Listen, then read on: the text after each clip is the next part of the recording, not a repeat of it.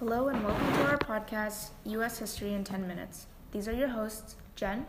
Lucia. Anna. Max.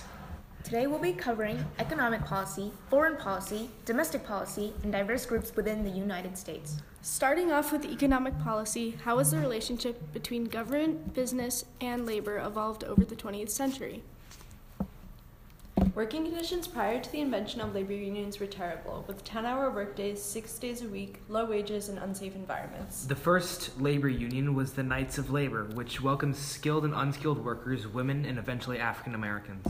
But even with the creation of these labor unions, uh, workers still struggled to get their rights, and this often led to violent strikes. The Great Upheaval is one example of a violent labor strike that lasted a year in 1886 and eventually turned public opinion against the strikers. In 1894, George Pullman cut wages at his railroad car factory.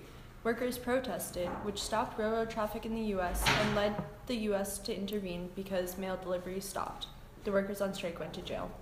So this is, you know, one example of the government getting involved with labor conditions. Um, but even even past this strike, they weren't very much involved with um, creating legislation to help labor unions. The U.S. government favored large corporations and even the Sherman Antitrust Act, which outlawed monopolies and restrained trade, which was difficult to enforce and worded vaguely. So in, in 1970s, this happened. Something very similar happened where the Iraqi civil war created a shortage of oil across the United States. What happened basically was oil companies um, and gas stations didn't have expendable oil, which meant that people couldn't get to work and the economy dipped. Shifting now to foreign policy, what major principles have guided American foreign policy throughout the 20th century and what has caused those principles to change? Yeah, so imperialism was one of the uh, United States' largest policies, especially back in the day, uh, which started with a focus on you know East Asia and the Pacific, uh, and also the Caribbean. So this led to the annexation of Hawaii. Um, Even though like the United States' largest principles are imperialism, they became like threatened when other countries like Japan became imperial world powers also. So they grew like wary of these countries. Um, the U.S. also forced China into an open door policy, which kind of allowed for a system of trade in China open to all countries equally. The U.S. also annexed the Philippines after the Spanish American War, which all began because the USS Maine blew up by cause of reasons unrelated to the war. Uh, so Spain was not annexed after the Spanish American War, but the U.S. definitely did, uh, you know, exert power over Guantanamo Bay. So the Roosevelt Corollary, which was an addition onto the Monroe Doctrine, it further like identified with imperialist beliefs and stated that the U.S. would interfere in conflicts between Latin America and Europe. This corollary set the stage for the U.S. to become a major imperial wor- world power and protector of the Western Hemisphere. Foreign policy within the U.S. shifted over years, but still maintained status interfering with other countries in wars. So on uh, you know in, on March fifth, uh, nineteen forty six, uh, Winston Churchill gave his Iron Curtain speech um, at a college to announce the East to announce that you know Eastern Europe in his mind had been you know controlled by the Soviet Union, and they were slowly taking over and building defenses. So after that Iron Curtain speech, uh, the U.S. Congress granted four hundred million dollars to Greece and Turkey through the Truman Doctrine to reduce the likelihood of communism within the two countries because they didn't want these like developing countries to rely on communist countries for aid. And America continued to to support other countries with its wealth through the Marshall Plan, which granted $17 billion to Europe following World War II. The United States also supported South Korea in the Korean War against North Korea, which was supported by China and the Soviet Union.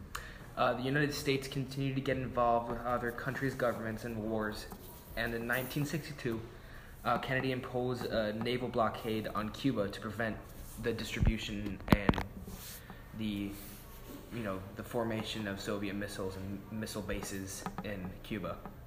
The Gulf of Tonkin incident in Vietnam is another example of U.S. interference, and it eventually led to the U.S.'s involvement in the Vietnam War. Um, so, in what ways has the government become more or less, you know, uh, involved in the lives of the citizens, and what issues has promoted these shifts? All right, so I think that for, this we should start off uh, with one of the you know most major shifts this country's ever seen economically, socially, militaristically, and uh, politically for sure. Before the Great Depression hit, Americans were very accustomed to very little government intervention. Wait, inter- pause. intervention. Yeah. Intervention. Pause. Um, so before the Great Depression hit, the U.S. had like a laissez-faire kind of policy where the government didn't really intervene, intervene in like business and corporations, and it worked like so far. Like everything was okay, and the 20s were like really economically like well going.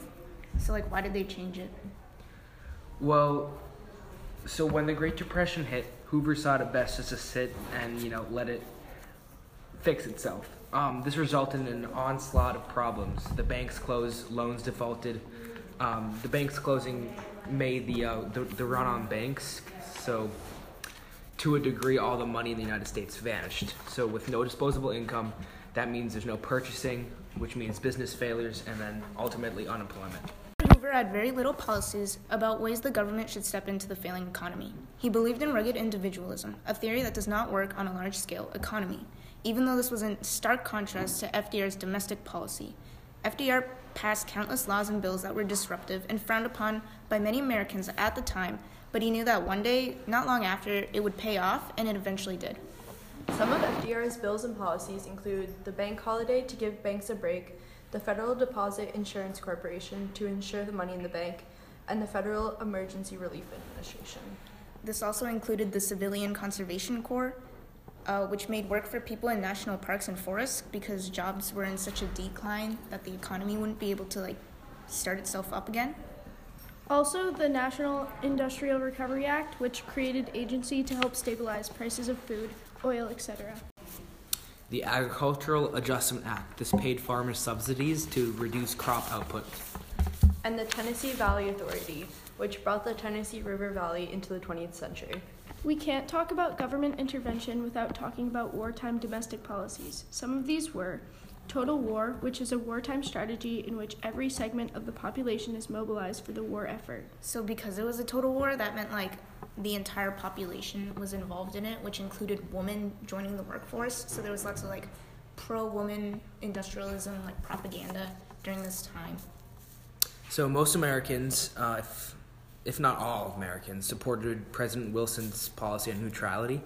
Uh, Americans viewed the Great War as so a, you know a European matter um, until a U- German U-boat tor- torpedoed Lusitania, killing 128 Americans on board. This was like such a big deal because the U.S. wasn't even in the world Yeah. war at that point, but they killed like these American citizens, and so the U.S. could have like gone directly into action and declared war on this on Germany, but they didn't, and they like settled for the Seas proposition, Yeah. where the, the Germans agreed to uh, give ships warnings um, before they s- striked with their torpedoes, so that citizens could escape um, on lifeboats.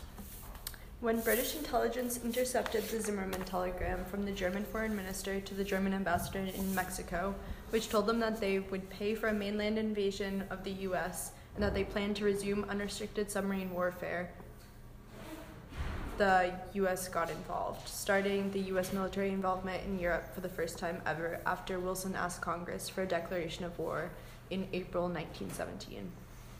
So after enduring World War One, there was like a massive loss of life, and this resulted in the term "the lost generation," which was coined by lots of like famous authors during that time, who like experienced that and were a result of like the disorientation that they felt, I guess, because they didn't really like win anything from that war, and just a bunch of people's lives were lost, and nothing really good came out of it. Uh, World War II was similar to World War One in like respect of how the American people felt about it. They were wary at first, but after an attack of Pearl Harbor, they were strongly in favor of the war. So, in what ways are the most effective ways to bring about change? Uh, so, in like, in what ways have marginalized groups here in America worked to promote social, economic, and political justice, and what effect has this had? So, America has gone through different ways of getting change passed on a government level. During the civil rights movement, the major type of political involvement was protests. Um, a lot of them peaceful, like Martin Luther King's protests, and those were the ones that, you know, incited a lot of change. And people like Malcolm X uh, incited some violent violent protests across the country. Um, so his most famous speech, Martin Luther King's, was uh, so he it was the "I Have a Dream" speech. So this was kind of you know it was meant to unite um, America as one and make a greater change instead of separating into two teams. Um, Medicare is an example of one change getting passed on a government level, and it's a social program that makes sure that people that are 65 and older get the money they need if they are financially unable to pay hospital bills or prescription copays. Medicaid is a state and federal program that makes sure that people of all ages get health care if they were unable to pay for it.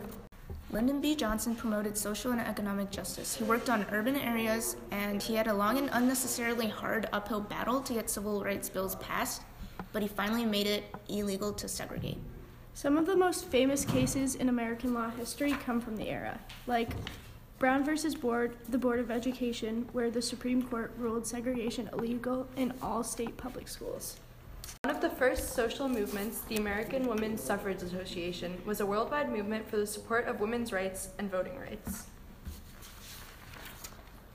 Some of their methods of bringing about social change were lobbying, petitions, picketing, and hunger strikes.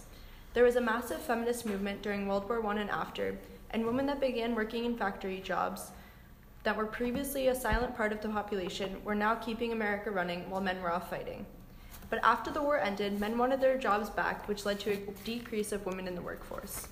The movement didn't really end um, after that, though. It it did lose a little bit of steam, but um, in in August eight in August eighteenth, nineteen twenty, the Nineteenth Amendment granted the right for women to vote, and much later, the Equal Rights Amendment, March twenty second, nineteen seventy two, showing was was passed. So this showing that one of the most effective ways to get legislation through is a very long and hard push, um, and peaceful protest for a very just cause.